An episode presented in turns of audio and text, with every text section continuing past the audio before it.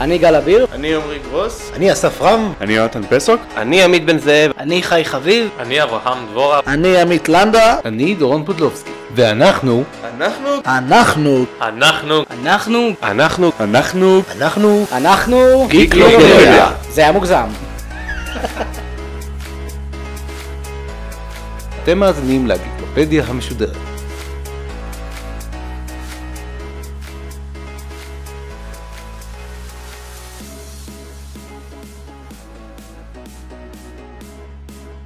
היי חברים, אני בדיוק חוזר מהדואר, הבאתי איתי חבילה, איך לעשות אנפקינג מהיר לדברים האלה. אני קניתי לעצמי מכשיר ממש מגניב שפשוט מאוד הולך לתת לי כוחות על, אז תאמינו לא בתור גיק שתמיד חלם איך לקבל כוחות על, אני בטוח שכולכם חשבתם על זה. אז, אז בפרק הזה, אני, דורון פודלובסקי, גיק ספרים, הולך לקבל כוחות על. באמת, ת, ת, תראו, הנה, רגע שנייה, תנו לי לנסות לפתוח את זה רגע. בוא, יש פה הוראות, בוא, בוא נקרא. מה זה? אה, אוקיי, יש פה קאץ', אני יכול לקבל רק כוח על אחד, לא את כל הכוחות ביחד. זה אומר שאם אני אבחר להיות חזק מאוד, זה לא אומר שאני גם חסין, טוב, נו מה אפשר לעשות? אה, טוב, בוא נראה מה אני עושה עם זה עכשיו. דורון, איזה שטות קנית עכשיו? מה זאת אומרת שטות? זה, זה מכונה שתעניקי כוחות על. ברור, שור. טוב, מאזינים, תגידו שלום לעינת פודלובסקי. הלו, שלום. אז עינת היא זוגתי היפה והם בנותיי, והיא סוג של גיבורת על גם במציאות. אז חוץ מלהציל אותי מלעשות שטויות כל היום, היא גם מהנדסת חשמל מאוד מוכשרת, ותדאג שגם הכוח שאני בוחר אה, באמת יכול להתקיים במציאות הפיזיקלית. אז אה, בוא נראה, איזה כוח אני אבחר, יש פה כל כך הרבה. בוא נתחיל עם ה-obvious. כוח על, חוזק על, לא יותר צנצנות עקשניות או ברגים תקועים ודלתות כבדות. אני אוכל להרים את הבנות ביד אחת, את הקניות ביד שנייה, אני אוכל לתקוע מסמרים בידיים חשופות, כוח מאוד שימושי. אוף, הנה הוא מתחיל, טוב זה יקרה הרבה במהלך הפרק.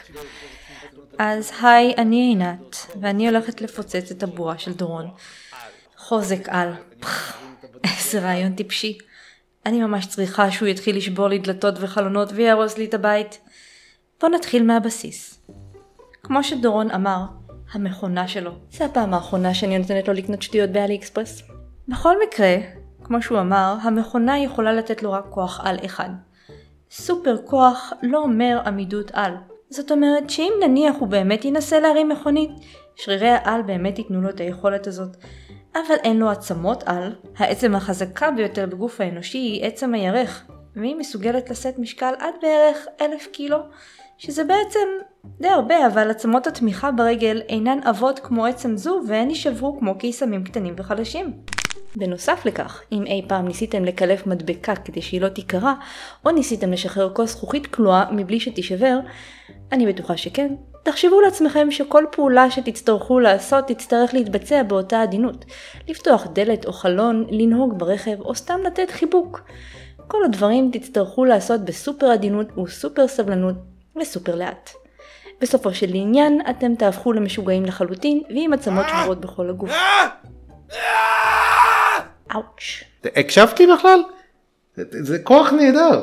מה, זה? מה כתב פה? עצמות שבורות ובית הרוס. הממ. אני מבין שאת לא רוצה שאני אקח את הכוח הזה. טוב, נו, בסדר. גם ככה לא ממש רציתי. להרים מכוניות? לא כזה big deal. תצטרכי להתמודד עם הצנצנות, הצנצנות העקשניות לבד. בוא נראה מה עוד יש פה. הממ, תעופה, מעולה.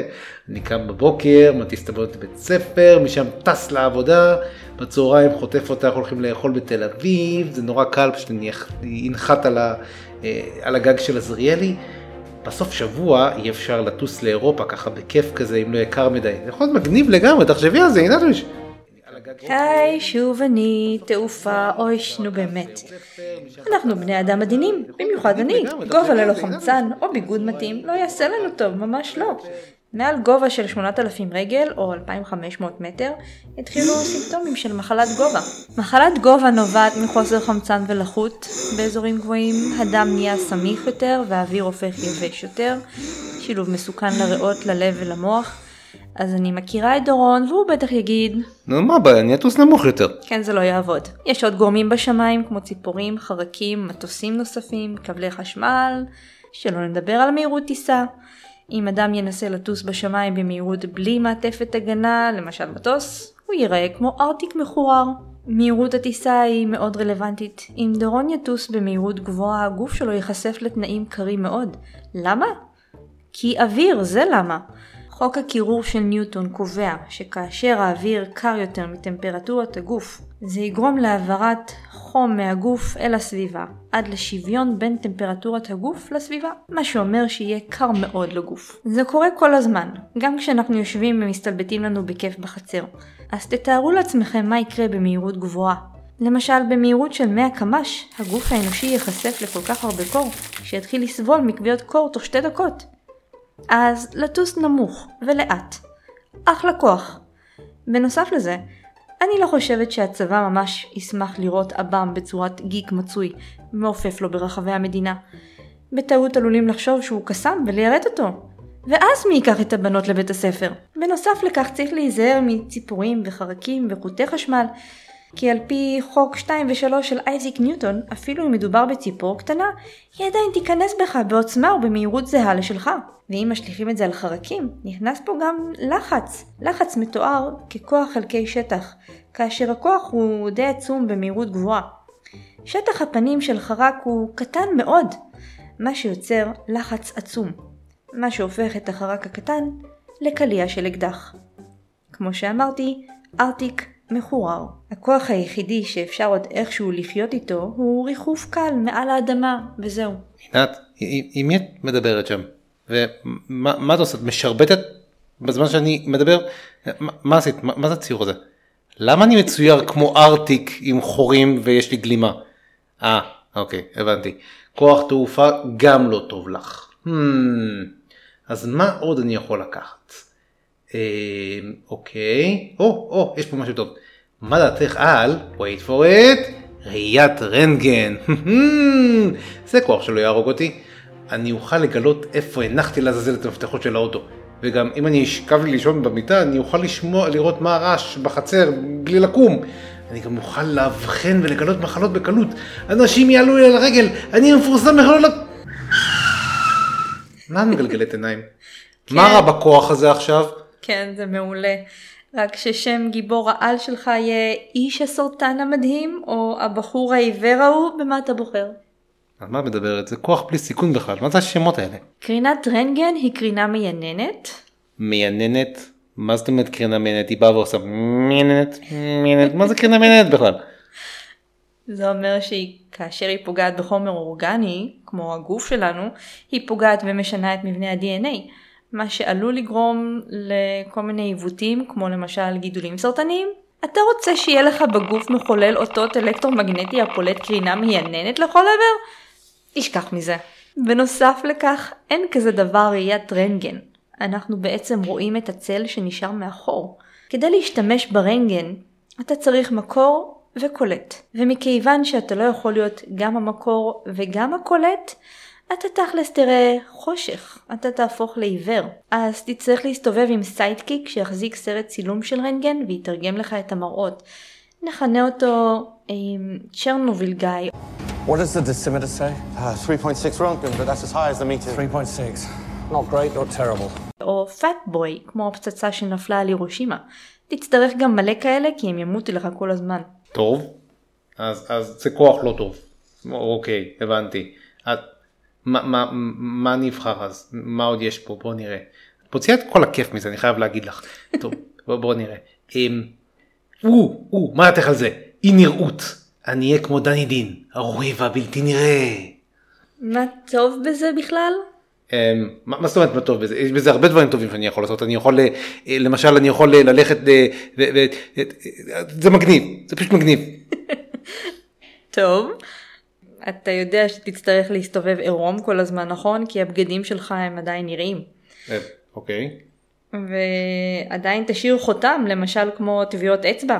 וכמובן, אם ירד גשם או יעוף עליך חול או סתם אבק, זה לא נעים וגם יראו מין יצור מאובק מוזר שכזה. בנוסף, זה שלא רואים אותך זה לא כזה יתרון. למשל, יפתחו עליך דלתות, אופניים חשמליות שדורסות אנשים שבהחלט רואים, תאר לעצמך מה יקרה לך שתצא לרחוב.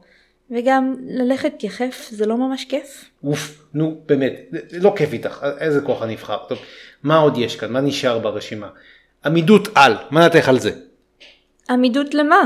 אני, אני לא רשום פה, כוחות חיצוניים אני מניח. זה לא אומר שתהפוך לגוש חסר רגישות וקשה? נו ומה רע בזה? Mm, אם למשל תצטרך לעשות אה, עירוי או חיסון, העור שלך חסין. אם חס וחלילה תצטרך ניתוח, מה אז? אוקיי, בסדר, גם זה לא טוב, נו, סבבה. אז, אז מה אני, אוקיי, מה עוד יש כאן? אמ, או, יש פה כוח של דדפול, אה, על מוות, אה, אני אהיה על מוות, כמו ערפד. איזה רעיון מטופש, אחד הגרועים באמת. זה גיהנום עלי אדמות. על מה מדברת? זה רעיון מעולה, אני לא אמות, מה, אין דבר יותר טוב מזה. כן, אולי בהתחלה זה נהדר, אתה לא יכול למות, אבל שאר הסובבים אותך, מה איתם? הם עדיין בני תמותה. אתה תצטרך לראות את הקרובים שלך מזדקנים ומתים. כל מי שאי פעם הכרת או תכיר. אם תחיה לנצח, בני האדם ימשיכו להתפתח, ואתה תישאר בן אדם עתיק, כמו דינוזאור. ואז יישאר לך רק לחכות לקץ היקום, וזה רק אם אתה בר מזל. בן על מוות הוא גם לא חסין כאב, הוא פשוט לא יכול למות. הוא בהחלט יכול להיפצע, או גרוע מזה, להיקבר חי. זה כוח העל הגרוע ביותר שאפשר לחשוב עליו. נקסט. היי נו באמת אני מתחיל להגיע לקצה הרשימה של המכונה הזאת אל תשכחי שקנינו אותה בזול כן אז אה, בוא נראה מה עוד נשאר פה אה, אה, סופר החלמה חידוש רקמות כמו וולברין אין מגניב יותר עם וולברין זה זה כוח טוב. מעולה, ואז שם הגיבור שלך יהיה פני צלקת, או איש הפיל, תבחר. מה? איך הגעת לשמות האלה ואיך זה קשור בכלל לכוח הזה שבחרתי. טוב, אז רקמות אנושיות מחלימות על ידי יצירת רקמות של צלקות. זה תהליך איטי שבו הגוף מייצר תאים חדשים, שמחליפים את אלה שניזוקו. האצה של התהליך תיעשה באופן נוראי. כל פציעה תיצור שכבת צלקת, ועליה עוד שכבת צלקת. האור החלק והיפה שלך ייעלם, ותקבל אור מחוספס ומצולק כמו של תנין. וזה רק האור. פגיעה בכלי הדם או איברים פנימיים, או עצמות, יכולים לגרום לעיוותים נוראיים או אפילו מוות. ניתן דוגמה מזעזעת. נניח שבר בצלעות וניקוב של הריאה. אם העצם תיבנה מיד כאשר היא דוקרת את הריאה, היא תקרע את הריאה אפילו יותר. במקרה הטוב תראה כמו קווזי מודו מהספר הגיבן מנוטרדם. במקרה הרע תמצא את עצמך מת בייסורים. אוקיי בסדר גם זה לא סבבה. אז מה עוד אני יכול לקחת? אני מגיע ממש לקצה הרשימה כאן. אמ, אוקיי, אה, מהירות על, כמו הברק או קוויקסילבר, זה מגניב. מה? מה עכשיו? מה, מה, מה מצחיק בזה? אתה מצחיק. מהירות על מחייבת גם תפיסת על. אם אתה זז במהירות הקרובה למהירות האור, אתה לא תראה דבר, כי העיניים שלך והמוח שלך לא יכולים לאבד את המידה. אתה תהפוך לממרח על. בנוסף, זוכר את הקטע עם הרוח בכוח התעופה? זה היה בקטנה. אם תרוץ במהירות הקרובה למהירות האור, האנרגיה שתצטבר מהחיכוך עם האוויר תהיה שווה להרבה אנרגיה, כמו אלפי פצצות גרעיניות. ריצה אחת, והלכה כל השכונה במקרה הטוב, במקרה הרע, כל כדור הארץ. אוקיי, לא בא לי, לא, לא בא לי לעשות איזה צ'רנוביל בבאר שבע, זה לא נשמע לי מגניב. יודעת מה? הנה, קחי את המכונה, תבחרי את. אני סומך עלייך. תן לי לראות את זה רגע. היי, מה עשית? אופס, לא בכוונה, או שאולי כן. אתה לא צריך את זה. יש לך את הכוח הכי טוב. א- א- איזה כוח בדיוק לאכול מנת פלאפל בשתי דקות? אני לא מחשיב את זה ככוח על. לא זה, אתה סופר אבא. ואם זה משמח אותך, אתה גם סופר גיק. זה די משמח אותי. תודה רבה. זה היה מאוד מאיר עיניים. כמובן, תמיד פה כדי לעזור. ביי! איך היא עושה את זה? טוב, בכל מקרה, שמחתי מאוד לשתף אתכם בשיחה. אשמח לשמוע מכם על איזה כוח הייתם רוצים שיהיה לכם.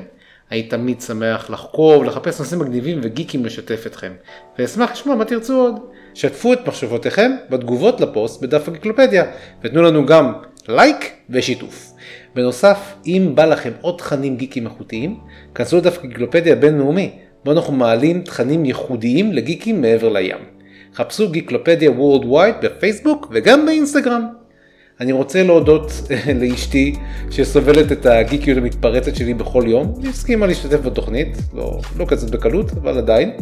אני רוצה להודות לחבריי לדף ולפודקאסט, לאסף רם, לעמית לנדה, לחי חביב שכרגע עושה חיים בפיליפינים. אני רוצה לתת גם תודה מיוחדת לשותפי לדף הבינלאומי, אה, לירן יושי, שבזכותו הדף שלנו גדל ומתפתח. תודה רבה לך. וכמובן, המון המון תודה לגיבור העל שלנו, הסודי והמיוחד, סופר גל אביר, שיזם בעצם את כל הדבר הנפלא הזה שנקרא גיקלופדיה. וכמובן לכם המאזינים, תודה, תודה רבה, אתם הגיבורי העל האמיתיים בסיפור הזה. אז תודה רבה שהאזנתם, ועד הפעם הבאה אני הייתי דורון גיק סופרים פודלובסקי. כל הברכות הגיקיות על ראשכם. יאללה ביי!